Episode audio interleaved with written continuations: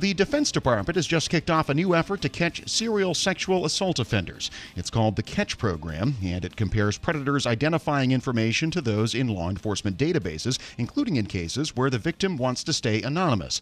It also gives victims another chance to prosecute their attackers. Federal News Network's Scott Maucione has been writing about Catch, and he joins me now with the details. And, and, and Scott, let's start with some of the basics here. Um, what, what, what is the program actually going to do, and why is the department deciding to go this route?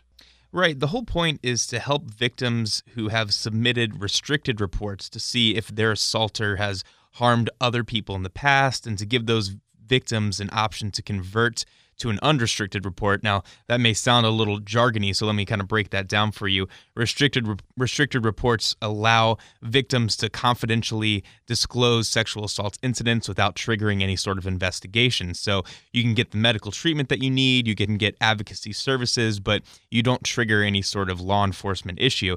Now, if you switch to an unrestricted reporting, that sort of puts your name out there for some people who are uh, investigating, that kind of stuff, uh, and then obviously would go through the regular channels of uh, law enforcement and whatever sort of disciplinary measures within the military that exist. Now, there there are some statistics. Um, about one quarter, this is in two thousand eighteen and two thousand seventeen, about one quarter of service members that made restricted reports converted to unrestricted reports. So they're trying to sort of amp that up a little bit and uh, empower some of the men and women who have been sexually assaulted to say, to think, you know, oh, I don't want this person to do this again. This is a serial offender. You know, I better uh, make this an unrestricted report and, and get the law enforcement involved. Right, but it seems like the the main point of the Catch program here is to allow people to remain restricted if they want to, but still let information about the alleged perpetrator go to defense officials in hopes of catching serial perpetrators?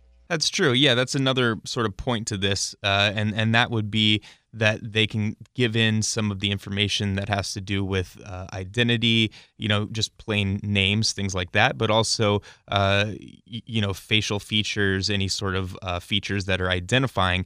And they can use that, and it goes into a database not only for law enforcement, but also into the N C I S, the, the Naval Criminal Investigation Service, and uh, and and a bigger database for Catch, so that they can kind of uh, you know keep an eye on these serial offenders and try and catch them. Right. Okay. So what what is D O D saying about why they, they launched this particular program, and and, and, and and what do we know about most recent statistics around sexual assault in the military? Right. Well, you know, if you've been paying attention to, especially Congress these days, there's a lot of sexual assault sort of issues going on. We've seen uh, presidential nominee and Senator Kirsten Gillibrand and uh, Jackie Speier really start to push for these issues. So what we've seen within D O D is that the Def- Defense Department estimates about twenty thousand five hundred service members Uh, were sexually assaulted in two thousand eighteen. Now, one thing you have to kind of keep in mind here is that these are estimates and not the exact numbers, and that's because uh, a lot of sexual assaultees, people that have been assaulted, do not come forward. So the Defense Department has sort of an estimate that it, it goes through. Uh, that's a, a pretty big increase uh, compared to the last time they did this biennial, biennial review, which was about fifteen thousand people. So the Defense Department is realizing that this is becoming an issue that is increasing within their ranks. The Congress is not happy about it. I think society as a whole clearly is not happy about it. And they really are trying to kind of close the wagons and figure out what's going on here and try and make some more avenues to uh, catch serial perpetrators, as, as you've seen through this program, but also give people who uh, have been assaulted more avenues and more uh, anonymous avenues to talk to uh, people and to give in more information. And, and we've just recently seen a pretty high-profile example of, of of someone who says they were a victim of sexual assault, initially deciding to, initially wanting to be anonymous, but then coming forward publicly to ac- accuse the nominee for the Joint Vice Chairman of the Joint Chiefs of Staff of inappropriate sexual behavior toward her.